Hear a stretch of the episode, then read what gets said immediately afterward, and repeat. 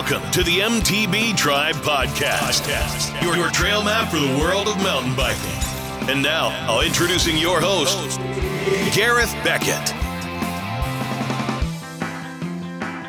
Howdy, mountain bikers. Thanks for being here and welcome to episode 205 of the MTB Tribe podcast. I'm here as always to help you find out more about mountain biking, how to get out in the trails, keep you stoked, and hopefully learn a little more about mountain biking and the people involved. So, thanks so much for being with us and thanks for tuning in to the podcast this week. Now, in this week's episode, it is my pleasure to welcome Anila McKenna to the podcast. Now, Anila has been involved in the mountain bike scene for a long time. Her and her husband own and run a guiding company called Go Where Scotland, and that's just the start of it. She has got so much experience in the mountain bike scene, the mountain bike industry. She's a speaker. She is a board member of the Secretary of Tweed Valley Trails Associations. She's a Cycling UK trail inspector. The list goes on, all right? The list goes on. But she's also been involved for over 20 years now in the diversity and inclusion public sector. And when she got into mountain biking, she took all this experience that she'd learned there and was dealing with on a daily basis as her main income and her main profession. And she brought this into the mountain bike scene. And she is doing so much good work getting diversity, getting people involved, getting people included in this scene. And we love the mountain bike scene, right? We're, we're all in love with it. We think it's amazing. But Anila just brings another element to it what we need to do in the future, how brands can get involved, how we can all get involved in making this beautiful thing, this sport, this mountain biking lifestyle available for everybody. It doesn't matter what age you are, what sex you are, what colour you are, what your background is. Anila is trying to make this available for everybody to enjoy. So I'm not going to talk any more about it, I will let Anila explain what she does. So without further ado, let's welcome Anila on the MTB Tribe podcast. Anila, welcome to the MTB Tribe podcast. How are you this evening? I'm very well, thank you. Thanks for having me. It's an absolute pleasure. And here, thanks for bearing with us because we I had some technical problems, then you had some technical problems, then our schedules didn't match up. So I'm finally stoked to get you on. yeah, it's taken us a few months even to, to get to where we are, but it's great that we, we still keep kept connected. Yeah, definitely, definitely. And listen, you know, you see, when I was doing a bit of research into what you have done in mountain biking and stuff, you have done so much. And I'm going to struggle, I think, asking you questions here because you have just done so much. I've got a list in front of me here on the PC. it's crazy. Like, do you want me to read some out to you?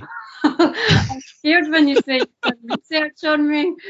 What, you, what have you found about out about me? well, just to let our just to let our, our listeners know, right? So, twenty plus years diversity and inclusion experience in the public sector. Mm-hmm co-chair British Cycling New Diversity and Inclusion Advisory Group. Correct. 10 years plus running Go Where Scotland. Mm-hmm. Five years plus professional MBL level three mountain bike guide. Yeah. Board member and secretary of Tweed Valley Trails Association. Yeah. Speaker at BAME Leadership Conference on Overcoming Barriers and Building Resilience. Oh yes, yes, I do a lot of that. Co-founder of the N of the FNY Collective, which is a, a not-for-profit organisation empowering women on bicycles and stuff like that. Yeah, right? Aye, aye. Okay, right. Let's keep going. Um, Cycling UK Trail Inspector and Trail Maintenance Coordinator. Well, you can combine that with the Tweed Valley Trails Association, so you can you can okay. put that on the list. All right. Okay, we'll put a line through that. uh, you have a master's degree in equality and discrimination, um, and you're a personal fitness trainer, right? Yeah, well, I was 25 years ago, um, and uh, I, I, I, I did that for a few years, but then I was young and I was stupid and I burnt myself out, so I didn't really know how to kind of develop that career in a good way. So I ended up uh, binning that when I'm in my early days, and then just going into the public sector and on Right. an office desk. So, but yeah, I am I am qualified fitness trainer, uh, but I don't use it. I don't use that anymore. But um, yeah, yeah, that's that's the old days. brilliant, brilliant. Well, we'll we'll touch on a little bit of that, uh, you know, um, and we'll go through your background there. But I do want to chat to you about the diversity, inclusion, and stuff in mountain biking because I know that's what you're really keen and uh, aimed in on these days, which will be great to get that on the show and just have a chat about that. But I'm very interested in your go where Scotland business, your trail business as well, um, and your guiding business. Like you started that 2008, is that correct? Yeah, it was actually my husband, Andy McKenna.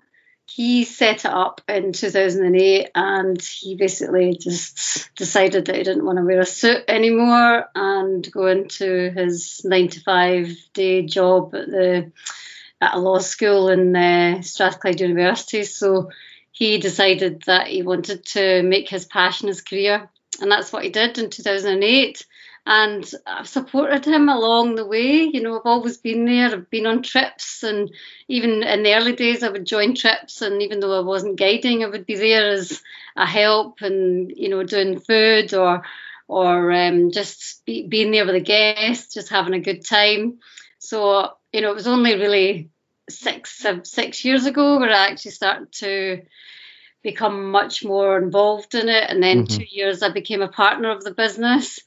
Um, so we both uh, both run it together, um, and it's growing in a different different way from what it used to be. Obviously, COVID's had a huge impact. Yeah, yeah. You know, we run mountain bike tours all over Scotland, up in Torridon, in the Cairngorms and the Borders.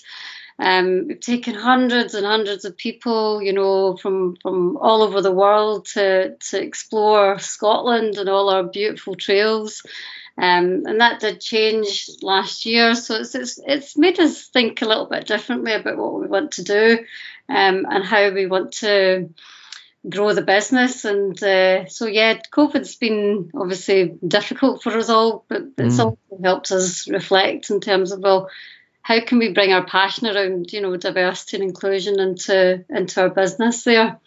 hmm Yeah, it's interesting, isn't it? Because you know the mountain bike scene has just exploded Yeah. from has uh, the whole outdoor thing has, I suppose, because of COVID um, and people getting locked in. But isn't it strange that it has exploded? But yet you having a guiding business there, where basically you had to close. Mm. Um, like, are you getting a lot of inquiries now from people wanting to go on guided tours and stuff? Uh, yeah, I mean we're still we're we're still running. Um, we're still running, offering private tours and day tours. Um, but it's the long week, you know, the trips where you go, you see a, a trip and you think, wow, I want to go and book on that, and you just press a button and that's you. You're you're off to Scotland for a week, um, you know, to, to ride some fantastic trails.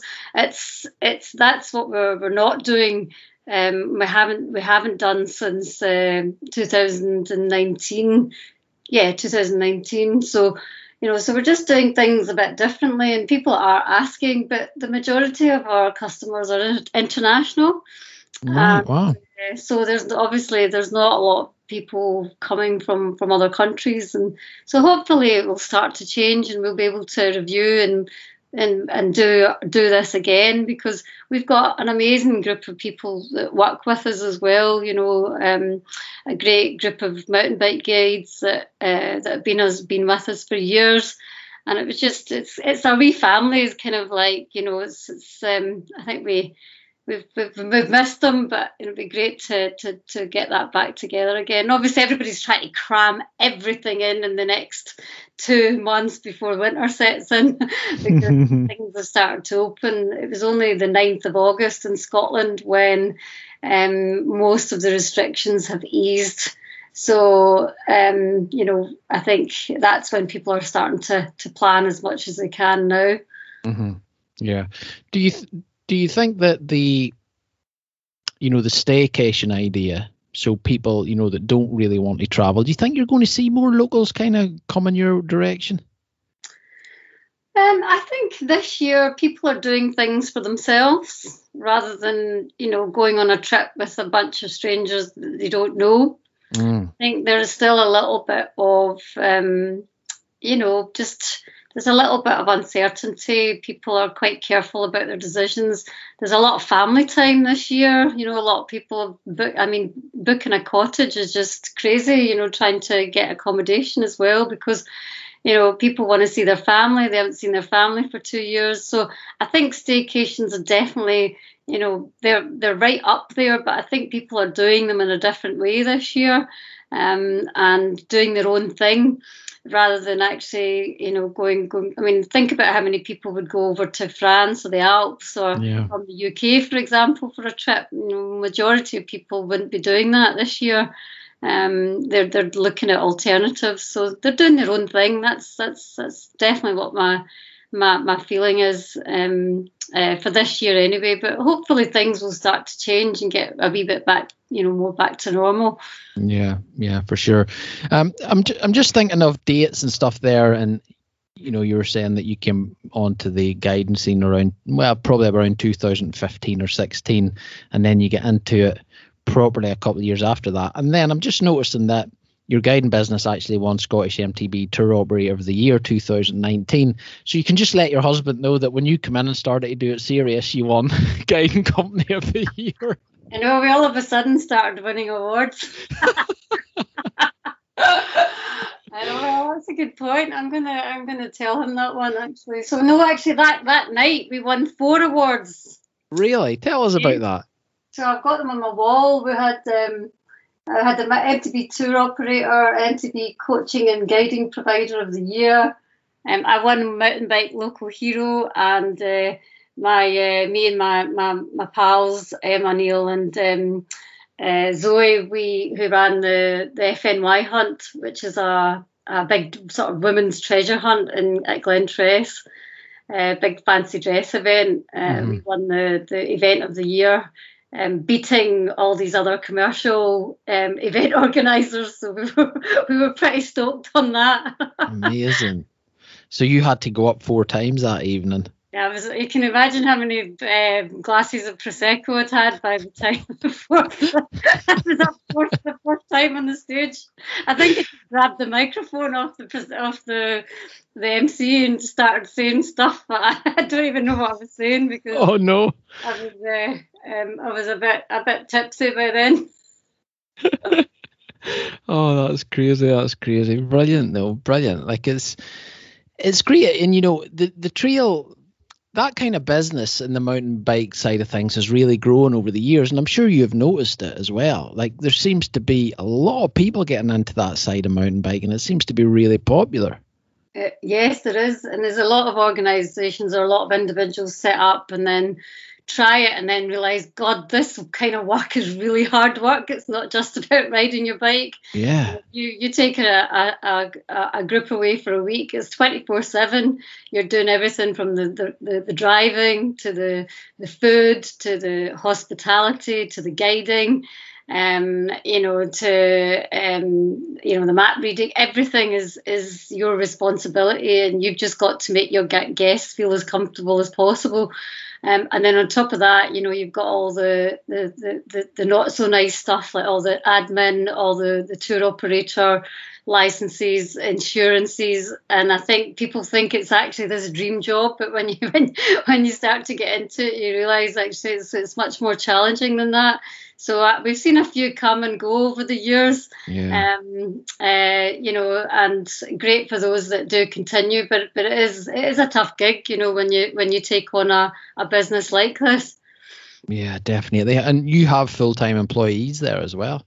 Well, we've got we've we've got five. Um, I think it's seven seven freelancers that work with us. So they mm-hmm worked with us over the over the summer period. I mean, obviously it's a bit different this year, but over the last ten years, we've had a core core group of people that have have, have done. You know, they they, they they're the they're the guides. They, they go out with the clients. Um, Andy, because of Andy's um, uh, you know health and uh, he's got MS, um, which has you know changed his his kind of his uh, you know his um, just you know his way of living over the years mm. meant that he's not able to guide anymore. So, um, so he basically does everything you know behind the scenes. um, with the with, with the business. Um, so yeah, so we've got a core core group of, of, of guides, and we all we all. It's so funny after every you know every trip we have to have a very big debrief um, because there's so much to take in and so much to do, and people from different parts of the world or you know our different abilities. We try our best to get everybody to be of the same ability, but not sometimes you know the yeah. guys might sometimes guys might say that they're you know they're, they're a level five and they're a level three and then you get some women that say they're level one and they're level three you know mm. um, so uh, it's uh, you need to try your your best to try and get people to give you the right assessment of you know what what they're capable of and what their fitness is. Because you have to get your group has to gel over a, a whole week when you're riding you know five to seven hours a day. Yeah, I always thought that would be the hardest thing to get right in a guiding company is getting people's abilities right. Because you, you can't have somebody that's not fit and you know has you know they're a, they're a weekend warrior at very very best and expect somebody who rides maybe a couple hours a week to go out and ride you know five six seven hours a day you know there's there's going to be problems there yeah, yeah, but that's the beauty of, of um, for for for us. We always have two guides on every um, on every trip. So you know, it's, it's in in the, for every guide, it's one guide to eight people. So you can run a trip like that, but we would always have two. So it means that if you do have those variabilities or you have those differences, then you can have contingency plans in place and perhaps do things differently um, or give some more support to somebody if they if they need it. Um, or just you know manage it in a way that everybody gets something out of the week um, because mm. everybody's there for for a challenge and that's what a mountain bike mm-hmm. holiday is you, you have fun you can you know you go out you challenge yourself you work hard but you come back you might jump into the loch you have a few beers have some good food and and, and chill out so so it's it's a different kind of holiday it's not a beach holiday where you're just kind of chilling and, and doing nothing. But you know, you're you're you are working hard, and that's that's that's all part of the part of the fun, really. Yeah, definitely, definitely. For us guys, we kind of like that type of stuff, you know. Yeah, yeah definitely. like to be challenged a wee bit, not yeah. too much, just a wee bit. Uh, so let's let's chat about your background a wee bit, Anila. Like, how did the whole mountain bike journey thing start for you? Um, yeah, so I am of Pakistani heritage, so um, so call myself South, call myself a Scottish, Glaswegian, Pakistani. Uh, I don't know. I really don't know what my identity is. Some, uh, it changes every day. sometimes I'm South Asian, sometimes I'm Pakistani, sometimes I'm a, a Weegie, uh, and mm-hmm. uh, short for Glaswegian. Mm-hmm. Um, uh, but uh, yeah, I've been uh, bikes weren't really part of my you know my my upbringing. There was one bike in the house, which, which was a which was an old chopper my brother had, and you know he was. I remember him like just giving me a a, a backy on his uh, that big long seat that was on it. Yeah, class. Do you remember? I don't know. Yeah, yeah. No, I remember them. I seen one the other day actually. Some guy riding one here, really nice one. Yeah, You can get like four people. I remember you could get like four people on a on a one of those seats, one of those long saddles. You know, yeah, crazy. Um, but I do remember, you know, my brother having a bike, but for me it wasn't really. It, I just for men biking when you live in an urban area, it, it's not on your radar. You know, you, mm. there's no such thing. You you know, it's, it's a kind of sport because it's relatively new. You have to be introduced to it you know, we're not told in the school curriculum that mountain yeah. biking is good for resilience, you know, yeah. it's good for your health. Um, uh, so you kind of have to, you know, a lot of people that I know just stumble on it or they, they meet somebody and then they get into it. And so I think that's why for a lot of women, they do actually end up riding a lot later in life than uh, than, than than guys because you know they they might not have been privy to it in the in the mm-hmm. first place. So, um, but might get introduced to it from their from their boyfriend and partner, and that's what happened to me. You know, I uh, you know I went to university and met my my husband there, and he was a, a BMXer, and you know for me it was like okay, you know let's he was like come on let's go and uh, let's get you on a bike and see what it's like and and just gave me his you know his, his one of his helmets and I, I don't even remember what bike I was on. Mm-hmm. And you know, I think when you're a rider, you if you're not a guide, you don't have any kind of understanding of what's technical and what's not technical. You just think, oh, that'll be easy because it's easy for me. So you take somebody down, uh, you know, a certain section of trail. And uh, I remember it was really, it just felt so steep that like I'm going to die here. Um, yeah and but I just kept my face. You know, I kept I kept a, a like a, a kind of ha- happy face. I was like, yeah, this is great. but I was inside. I was like, I'm so glad I just survived what he's just made me ride. And um, but you know, it must have stuck with me because even though I didn't actually enjoy mountain biking for quite a long time, but something stuck with me to to keep me at it. And I only mm-hmm. got into it, you know, after maybe I don't know five six years of riding. Really? Yeah, huh, yeah. And I, I think it was because of a number of things. I think, you know, this sounds this doesn't sound so great, right? Because I'm obviously trying to promote more women into biking. it's just like I just let him do everything. yeah uh, you know, I didn't know anything about the mechanics of a bike. Didn't just he just did all the map reading, took me everywhere. I just followed. That was his job. I would make the, I would put the stove on and make the the tea at the camp, you know, at the camp at the end of the night. Um, um, but uh, you know, your stereotypical like uh, you know um, roles but it was only when I, for me, when I started becoming a bit more independent and learning more about what the bike means, what it can do, um, where it can take me, and then for me to make those decisions myself is when I actually started to fall in love with it. Yeah, it's interesting, isn't it? Because when I have female guests on the show, um, I always ask them how they get into it because, you know, it has that kind of image of being very male dominated. And you know, when I when I had Lynn Armstrong on last week, and I know you you're good friends with Lynn, um, I was chatting to her a bit about it as well. And you know, did you feel that when you got into it as well that it was very male dominated? Like, did you see many more girls riding the trails when you first started?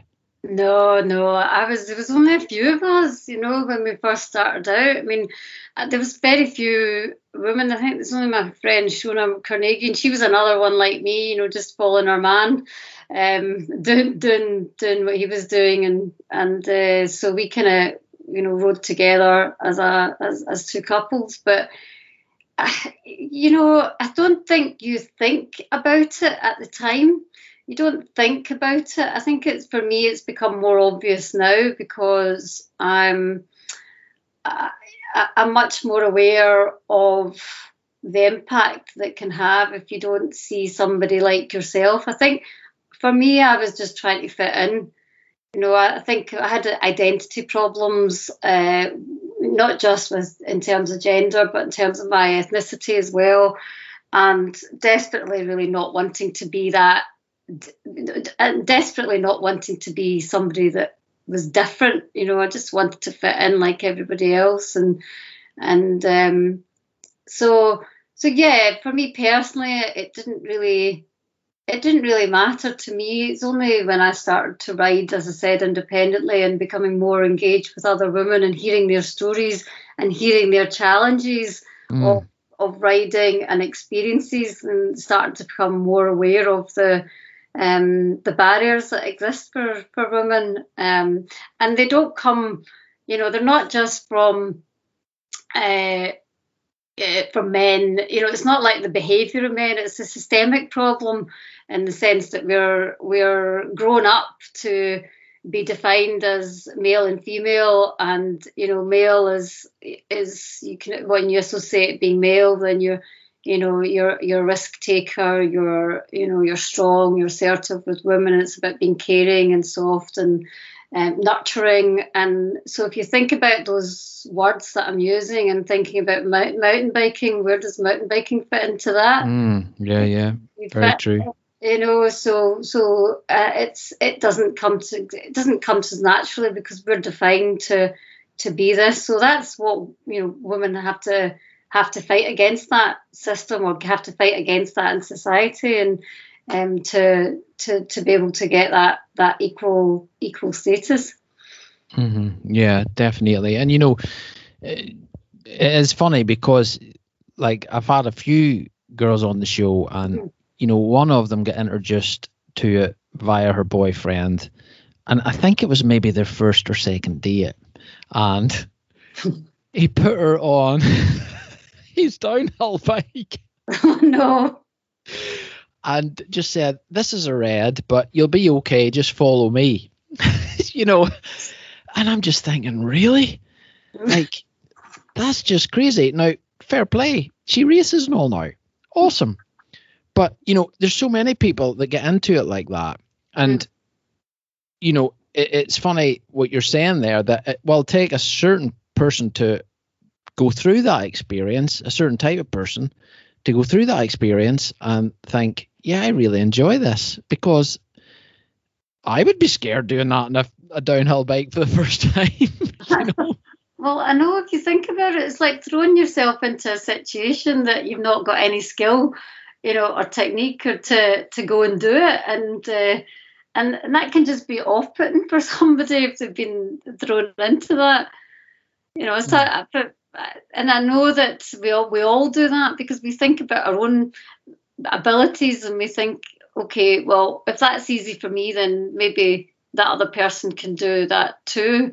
But I think when you become a guide or a coach, you start to see it very differently. You start to see it very differently because you can start to see that actually you can't think about yourself as the kind of defined you know ability you have to you have to kind of break it down for people and see see uh, at what point of a mountain bike journey they're at to mm-hmm. to make sure that they can enjoy it you know yeah yeah, that's very interesting because I was going to actually ask you that. And that if your experience guiding and coaching and stuff, uh, and when you were getting ladies coming in and uh, riding with you and stuff, did you see anything different, or did that teach you anything different about how girls were approaching mountain biking?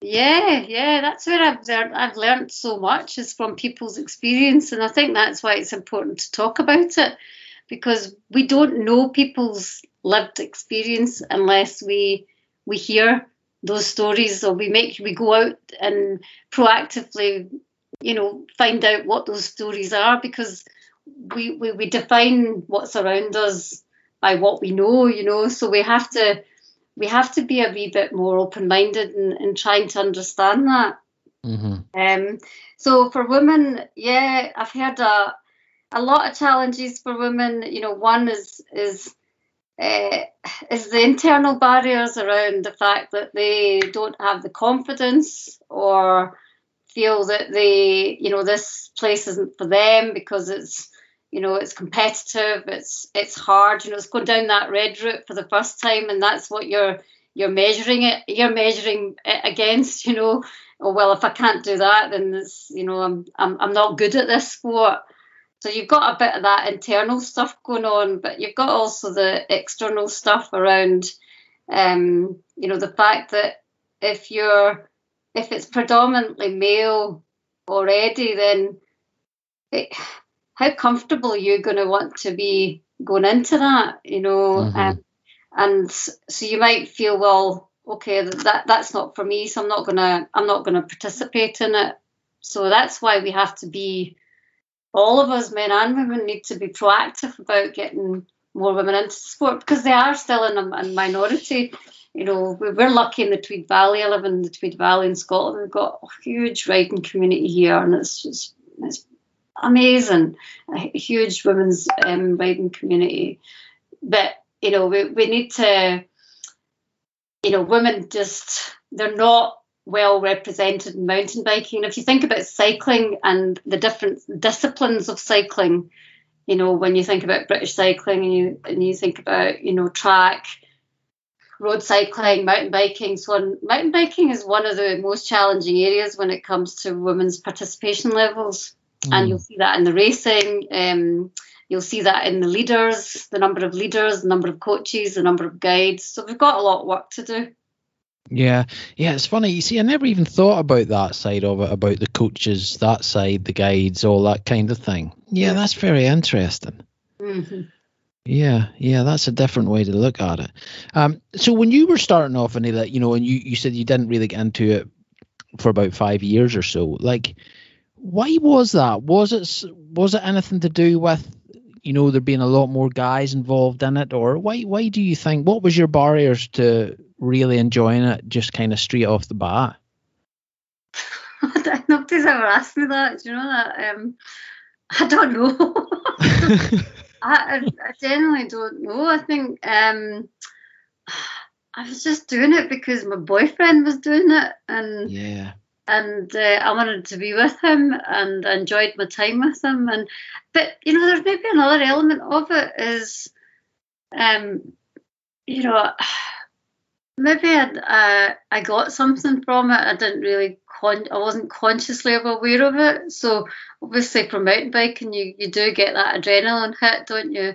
You Mm. get that endorphin rush when you when you get down the bottom of a trail and you think, okay, one, yes, I've survived, but two, you think, oh man, that was bloody awesome.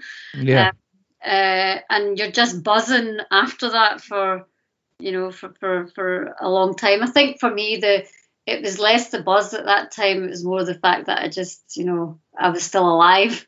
Was the, the feeling that I was getting at the at the bottom of the trail. Yeah. Um, but I think there maybe had was an element of of that that kind of buzz that just kept me going. But I think the the, the barriers for me were, I suppose I never saw, it was only. You're right. It was only men in the sport. You know, it was all men at that time. There was, um, and there wasn't anybody like me. And it was only when I started to become more independent and start to see women that were interested and I could encourage women to get involved in it then start seriously enjoying it. You Mhm. know, that's because I don't know, maybe there's that sort of shared sense of I don't know, um, you know, being in a min- min- minority and having that kind of support for each other maybe maybe brought a different dimension to it, you know. Mm-hmm. Mm-hmm. Yeah, like, and we're seeing these women camps popping up quite a lot now. And you know, I chatted last week with Lynn with the Air Maidens and things like that. Mhm. Um, you know, and like for you personally, like, how do you, how good do you think something like that is to get more ladies and women involved in it? Do you think it's, it's something good and it's something that if people have the opportunity to do that, they should definitely experience it? Oh yeah, I'm. You know, if if I hear one more person say to me, "Oh, you know, women's mountain bike events are are just you know are sexist," or honestly, I, I'll just shoot them because of, I've had to deal with so much resistance over the years, and it's just hard. really, you're trying to do- really.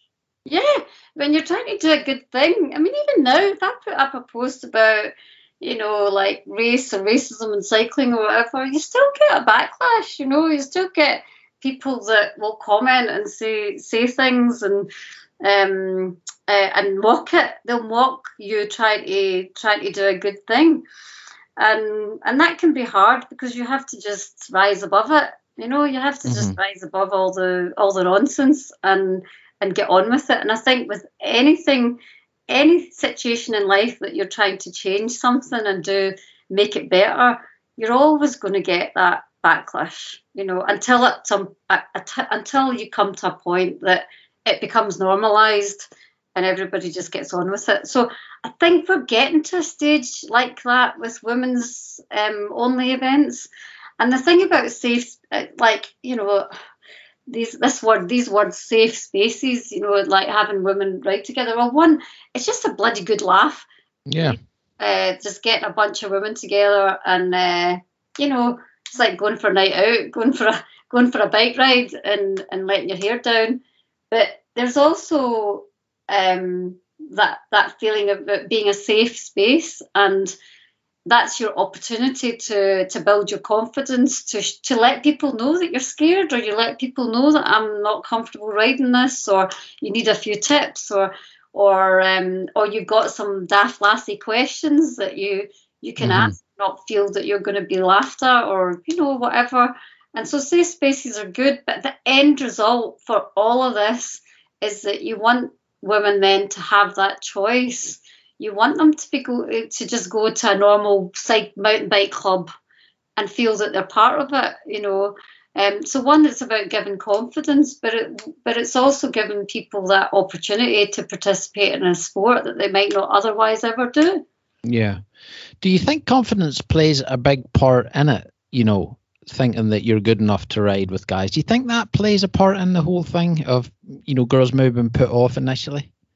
Well, some you know some people might say no, but I I, I think that I, I don't. Let's say this right. We can't homogenize every single woman. Do you know what I mean? So women, yeah. all women aren't the same. We're all different. Some are stronger than others. Some are, you know, some have got backgrounds where you know their families have been cycling or or they've got brothers or whatever. But there's there's there's a lot of women, yes, I would say that um, that wouldn't feel confident going into going into space um, because you know even though they might be welcomed, you know they might be fully welcomed, but maybe there might be these set there might be certain etiquette about the way you do things that might not fit comfortably with a woman or um, you, you know so so I think confidence does play does play a big part, but not for every single woman. I think that that that in itself is a bit would be a generalisation, but there's yeah. certainly a huge chunk out there that would would need to feel that they're part of it before they can participate, or they've got the skills and knowledge about mountain biking before they go into that.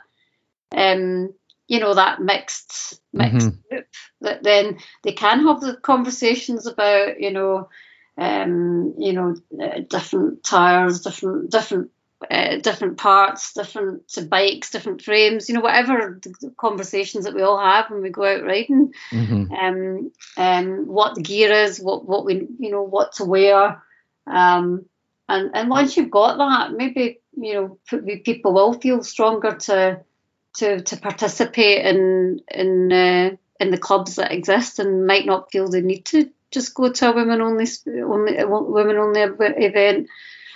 But I love women only events.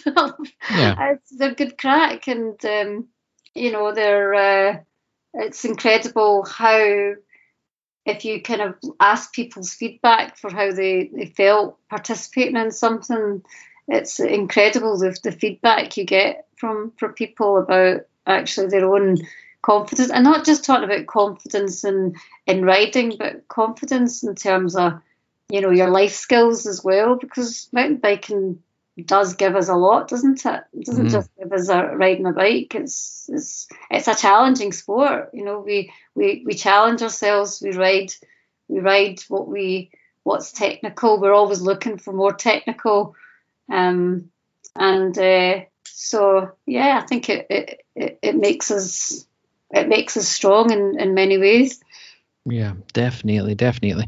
Now, just chat a little bit about your your public sector work and stuff like that. Were you involved in the diversity public sector stuff before you started mountain biking? Yeah, yeah. So that is my main profession. Um, so I've been working in. I work. I started off in an anti-racist charity, and uh, when I left university, and then I went on to work in the well, I tried to be a fitness instructor, instructor and then instead of try, trying to do some yoga classes, you know, to balance it out, I did all the high energy um, classes because they were the ones all the other fitness instructors didn't want to do. I ended up doing like seven high energy classes a day. um, and uh, I had to, uh, yeah. I wish, you know, in hindsight, I wish I'd looked at it differently, and that I might have kept that career all my life. Um, but uh, yeah, stupidly, I was only in my early twenties and and didn't didn't have the chance to uh, really see it out. So anyway, yeah, I went into public sector, and uh, and I've been doing that for the last since 1999. mm-hmm. ago, isn't it? yeah, yeah. Yeah, cool. And you know, did you when you get interested in mountain biking then, did you see when you initially got started there, did you see a lack of diversity in mountain biking from the get go? You know, is this something that really sprung to mind for you? No, no, no, not not as I said. I was having real sort of identity identity problems. So for me, it was all about trying to fit in, you know. Yeah. Um, uh, and not being in the minority and desperately wanting to be in the majority because I had a hard time at school, you know, with um, uh, racial abuse and uh, and you know, be, just stuff that gets said to you as a kid. So, so you know that that sticks with you. It never it never leaves you. Yeah. Um, it never leaves you. Uh, anyway, I've lost what the question was. So what was it? Don't worry, we'll go on. what was what was the um what was the point? It was just, you know, look looking from the outside in. You know, before you started mountain biking, did you did you think of it of something of of lacking uh, of diversity? Yeah. You know. yeah yeah so no no i didn't then but i think um, as i started to see the parallels between my work and the public sector and understanding how inequality in society works how people are unfairly treated how we have you know um, how people are defined by privilege you know whether we're you know able-bodied um, whether it's based on race um, you know or gender and i think over the you know doing the work around women's participation had led me to to actually think about the parallels and made it much more obvious to me that there is a, a Mhm. significant problem and particularly around ethnicity as well and people of colour. Um, I only started really to think about that in the last couple of years because one, I'm comfortable with my own identity now, um, so I, I don't, you know, and uh, and because of that and that journey that I've been on, I've been able to, um, I can see better.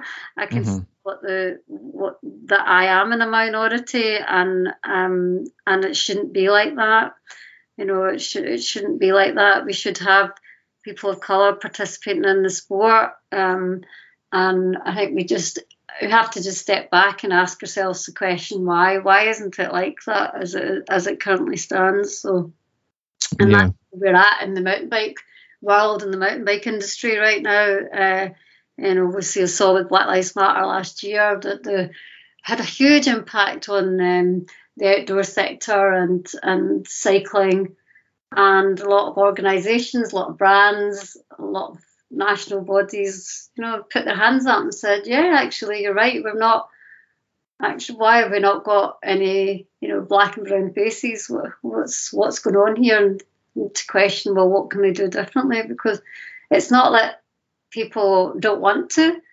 It's not like they're a hard to reach group. It's just a matter of actually doing something a bit more proactive to encourage people to take part. And there's loads of great examples out there now, you know, loads of great examples. Like I'm involved in the Women of Colour cycling group, and there's just about one to be set up in Glasgow, which I'm helping launch um, in a couple of weeks. Um, and then some amazing things like this group called Pedal Progression, who um, saw an opportunity of people of colour in climbing and it offered them a day out on the bikes, you know, to go mm-hmm. mountain biking and just introduce them to it. And just loads of examples like that, just starting to, you know, starting to actually just be a little bit more creative about what we can do and, and how we can get people more involved in the in the, in the sport. Yeah.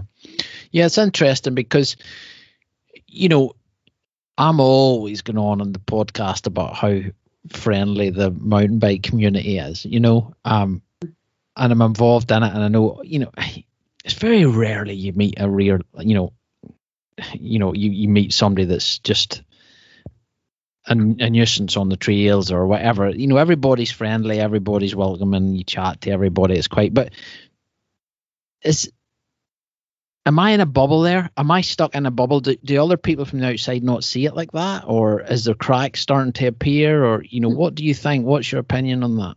We're all in a bubble. That's how we live. You know, we've all got our people that are like ourselves, have the same hobbies, same political thinking, same ways of, um, you know, same interests. So we, we all we all live in a bubble, and I think we need to recognise that we need to come out of that bubble sometimes because I suppose mountain biking is an interesting area. We can all say, yeah, it's just about riding bikes, but you know, even from an envi- environmental point of view, there is some level of responsibility there as well. That just to, you know, if we do see bad behaviour or we see, you know, uh, rubbish or whatever being dropped, then, you know, we, we, we take steps to do something about it. Um, mm-hmm. And uh, and uh, I just feel that uh, mountain biking is a wonderful community. It's a, been an amazing community for me. That's why I, that's why it's stuck with me all my life. It's um, I love the the industry. I love the people that I connect with. But I think what's interesting, and I think my husband said it to me, was last year when we started to see some of the real horrible bigoted views coming out. Um, you know, when uh, like you know, a brand like Santa Cruz or Cycling UK made a statement around, you know, Black Lives Matter. That, you know, I remember for Cycling UK, it was like, well, we're not going to subscribe with your membership anymore because you're talking about getting more black people involved in cycling. I mean, what is going on? Oh. You know, um, what is going on that you've got these people with such horrible views and especially people of color, like people myself and my husband as well, sitting there having to read this stuff. It's just so upsetting and very hurtful because they're talking about people like me. They're saying we don't belong. Where um, bikes is bikes. It's not political. Um, uh, stop, uh, stop. You know this kind of woke agenda. Um, stop jumping on the bandwagon you know, we're talking about real people here. We're talking, and mm. it really, really does hurt this this uh, this self that you get on on social media. Um, uh, so, I, I, you know, my husband said to me last year, says, I thought I was part of this community, but I'm starting to feel I'm, I'm not so sure anymore. You know, but one thing, Gareth, which I'm so proud of now and I'm so happy is that I did a post recently about some sexist behaviour on the trail, and I raised awareness about it on social media um, about how um, a guy had told a, a woman in our group that you know that she should have got out the way that that you know that he basically he was he was very rude to her and made her feel very intimidated about being on the trail and being somebody slower than him. And it was it was interesting because what the change that we're starting to see is that it wasn't just women like there was some some there were some negative comments on my post but there was some men and women and there was some men that's what i want to say there were some men that were calling out the bad behavior Mm-hmm. And that's what I want. That's that is that's so much progress, you know, in the sense that the community itself, the good people in the community are starting to realise that no, we shouldn't be accepting this kind of chat saying that women don't belong or or this isn't a gender issue or um, this isn't a race issue. We all have to call it out. We can't. It's not just for the people in the minority because it's tiring for us. Mm-hmm you know. Mm-hmm. Um, so yeah, I think I'm going back to the point about all of us being responsible.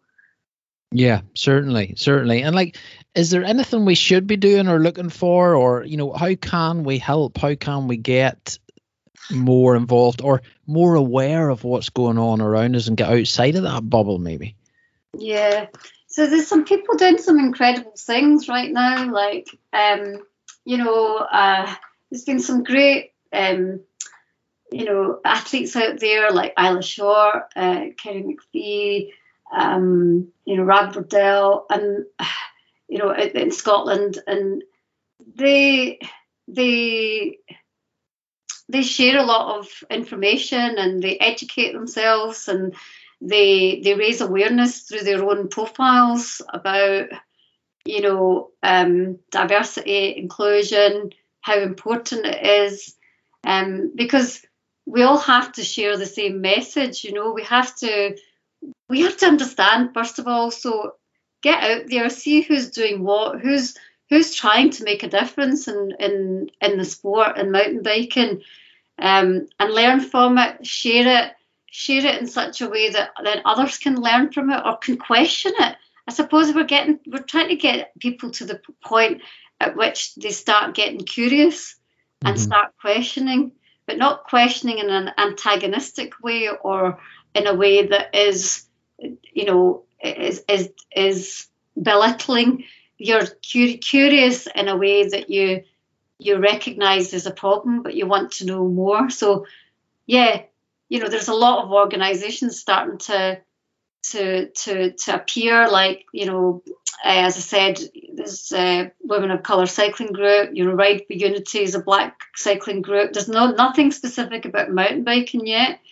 Um, so I'm trying to do quite a lot in the in the mountain bike world and as much as I can. Um, and just yeah, you know, go out of your bubble and go and seek other seek out other communities and Yeah. incredible like virtually how many people I've connected with in the last year and a half because Mhm. I've, even me myself have made that conscious effort to meet people you know whether and even like um uh you know this guy Neil who uses a hand bike um and Mhm. he wants to campaign to get you know more equal status for for people that use hand bikes to like say participate in, vet, in events for example you know um it's uh, we reached out to each other and now and then he connected with an event organizer you know for the Duke's Weekender and now they've they've they've um, said openly that they're they've got an adaptive uh, bikes category or I think it is something like Yeah. that Yeah. so Yeah. there's a wee, there's a, there's a. See, one thing can lead to another, and then it can lead to another. But it all starts through getting out that bubble and learning from others and connecting with others. Um, and then that then can impact on the events. It can impact on participation. It can impact on people becoming leaders in the future. Um, so it, you have to start somewhere. If you know what I mean? Yeah, and I suppose it's it's possibly getting outside your comfort zone, following these groups you're talking about on social media, and kind of educating yourself about the whole thing.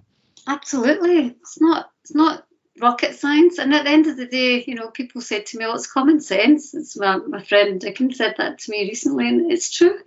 It's common sense in this, in the in in that you know, it's about if you want to be respectful, if you want to make sure that this is a place that is welcoming to everybody, then then actually do it. You know, hmm rather than um, do nothing. Because if we do nothing, then it just stays it stays the same, doesn't it? Yeah, and diversity in itself can be a good thing because we it's an it's an it can be an enriching experience for us all because we can learn from each other. Um, and it can make us more worldly. It can make us more understanding, more compassionate of each other, and we're not reliant on stereotypes and um, uh, and our influences and what we see in the media or whatever, sort of defining what communities are or defining what people are like, um, uh, that define our, you know our thinking. So, because the media tells us, media is you know don't believe what the media tells you. no, definitely not. Um, for sure, no. Um, like you know, looking looking in the future here, do you think is this something the mountain bike communities or the mountain bike scene or the industry or whatever way you want to look at it? Do you think is it something we can do right? What do you mean, like we do right? As in, you know, do you think it's something we can get right and get more people involved, and no matter what may it be, you know, from their sex or their color or Uh-huh. their background, or do you think we can do it? We can show the way. We can do something right here. oh yeah, yeah, yeah, yeah. I know what you're saying now. oh, too right. Oh man, it's exciting times. It's really, honestly, this is like I- the amount of conversations we're having, and um, it's it's incredible.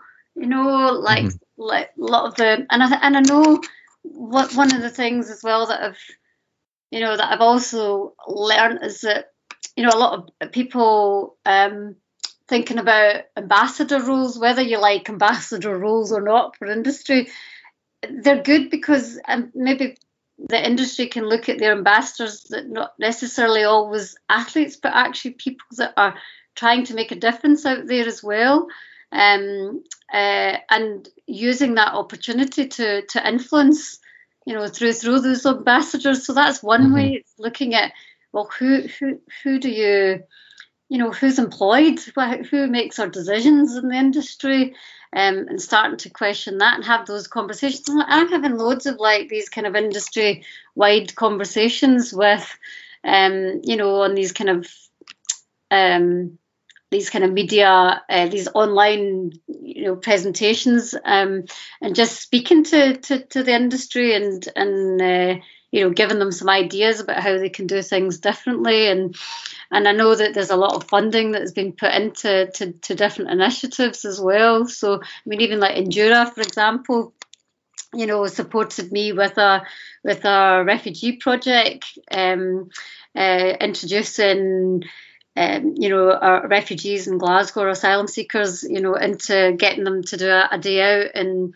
learn about how to mountain bike, and and that was just incredible the the support to be able to do that and introduce a, a community to this sport, and hopefully, you know, they can do it again at some point in the future. We don't all need to have the the, the most expensive bike and wear the gear and you know mm-hmm. you can wear a pair of jeans you can get a helmet you can get a bike and you can go down to your local pump track and have a bit of fun um, and uh, you know build your skills up. So um, and I think the fact that there's so much happening is it's exciting times it really really is. And I, I think you know I've been told that well is this just a fad it's not it's not a fad. This is about real people's lives and because the voices are starting to build up. You know more and more people are talking about it um uh, that, that's never going to go away now.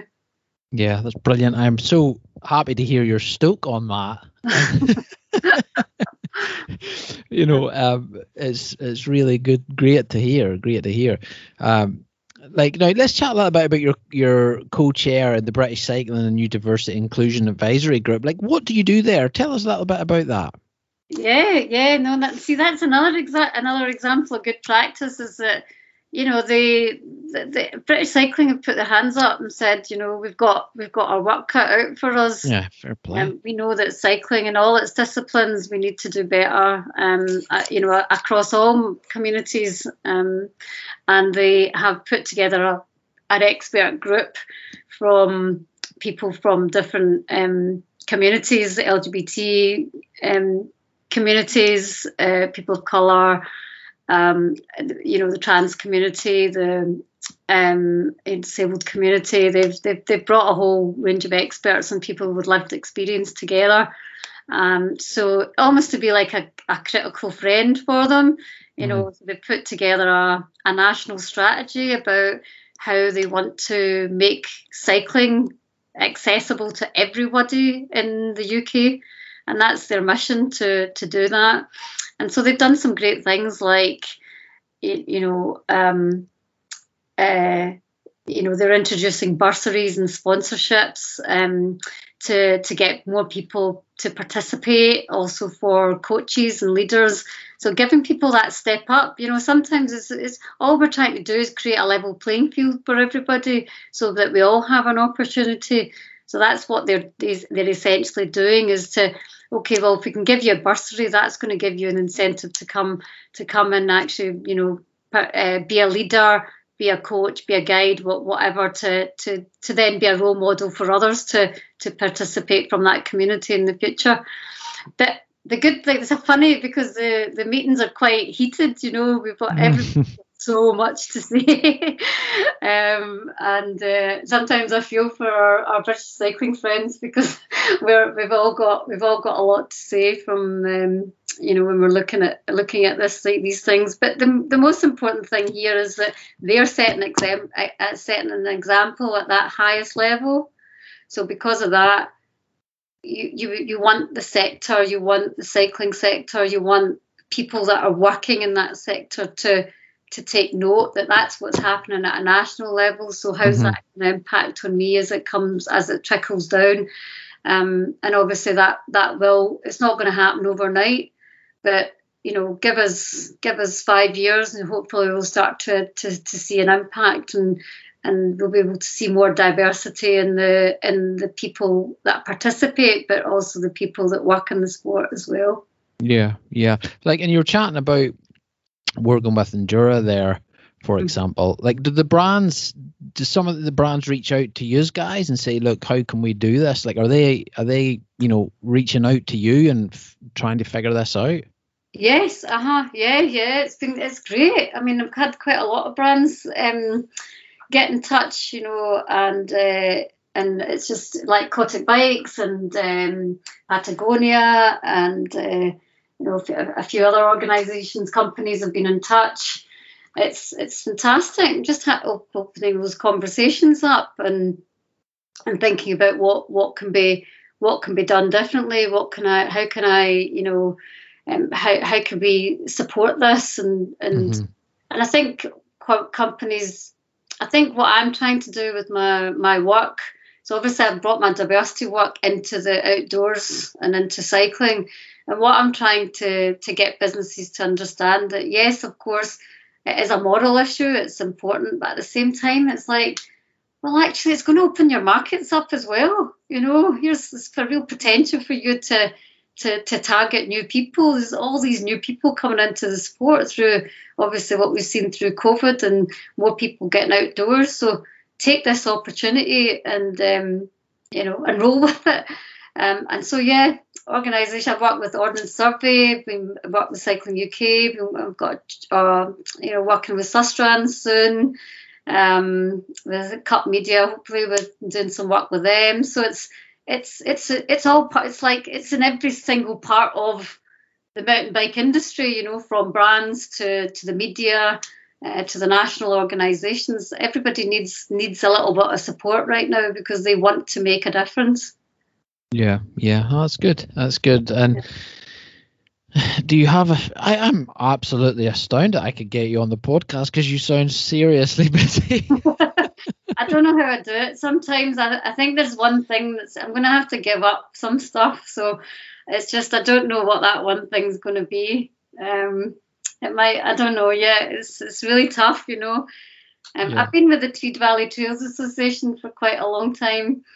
Um, so that mm, I mean they kind of know, but I might that might be something that I, I might have to to give up. But I love it so much, you know. I love the fact that we're able to work on our unofficial of unofficial trails um, that we've been able to adopt them from the you know within partnership with the forestry and it's been such a successful had such a such a, a successful you know um, well it had such a, an amazing impact and mm-hmm. I suppose that's probably a good thing maybe I can move on now and, and focus my efforts somewhere else yeah yeah um, well you know, I'm just conscious of our time here. I don't want to keep you much longer. But like, so how can people find out more, Anila? How can they find out more about you, or, or find out what you're kind of doing, or or where they can go? How where's the best place to try and find some of that info?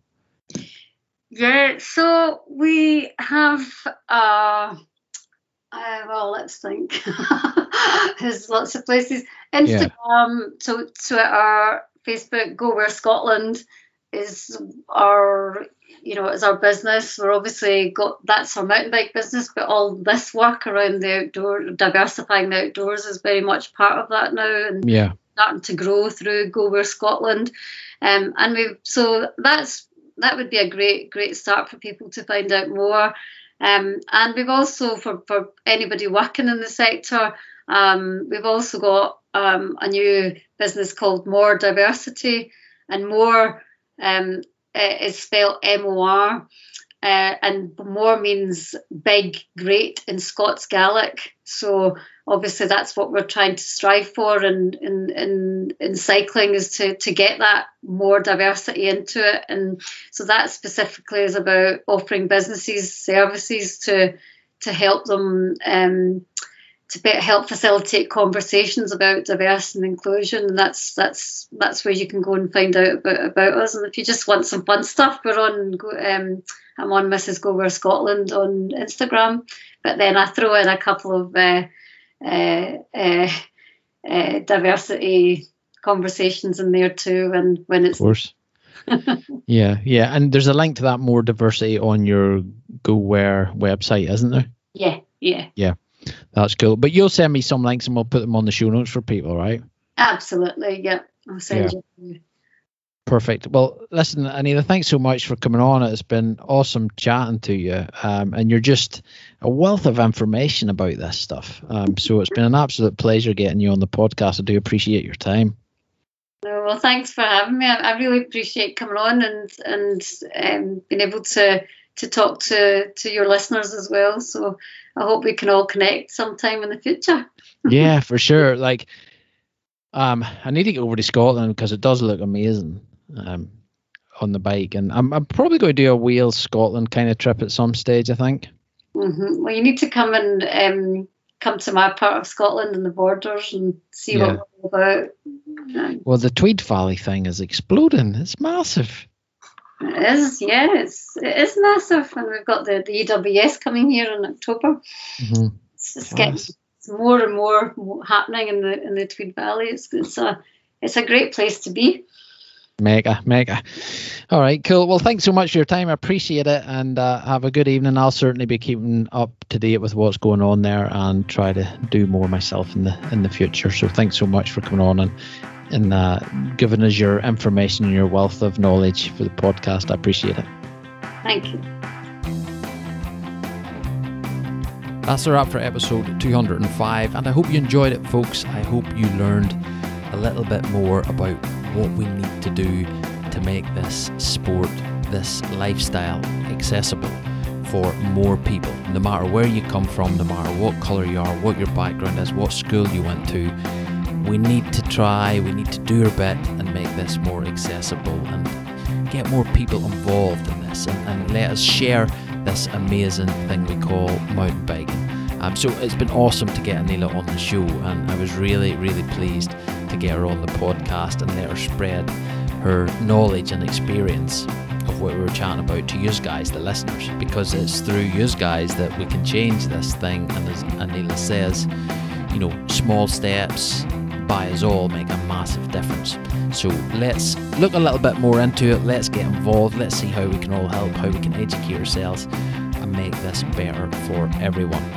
Now, Anila, I just want to say thanks so much for coming on the podcast and sharing your story and sharing your experience and how we can make a difference. I really do appreciate it and I wish you all the luck for the rest of the year and I hope everything goes to plan for you. Now, folks, if you want to know a little bit more about Anila and what we chatted about, simply go to the show notes. Anila has provided us with all the links she chatted to us about on the podcast, and you'll find them at mtb-tribe.com. Just go there, search for Anila's episode 205, and you'll get quick access to the links, etc. Now, if you're enjoying the podcast and you want to show your support, all I ask is that you rate and reviews on whatever podcast platform you listen to your shows on. We're on Spotify, we're on iTunes, we're on Stitcher, we're on all the major podcast platforms out there. I really would appreciate if you do that. It helps just spread the word of the show and get it out to more people. Now, if you want to check out our website, you can find us at mtb-tribe.com where you can find the complete back catalogue of podcast shows, listen and download every one of them there for free. You can also subscribe there and get one email per week with a quick and easy link to listen to the podcast. If you want to get in contact with the show or you want to follow us on social media, you'll find us at MTB Tribe on Instagram and Facebook. And if you want to get in contact with me directly, you can simply email me at info at mtb-tribe.com. I do read all the emails and I will get back to you. So that's it for this week, folks. So until next week, as always, get the bikes out, hit the trails, and stay MTB stoked.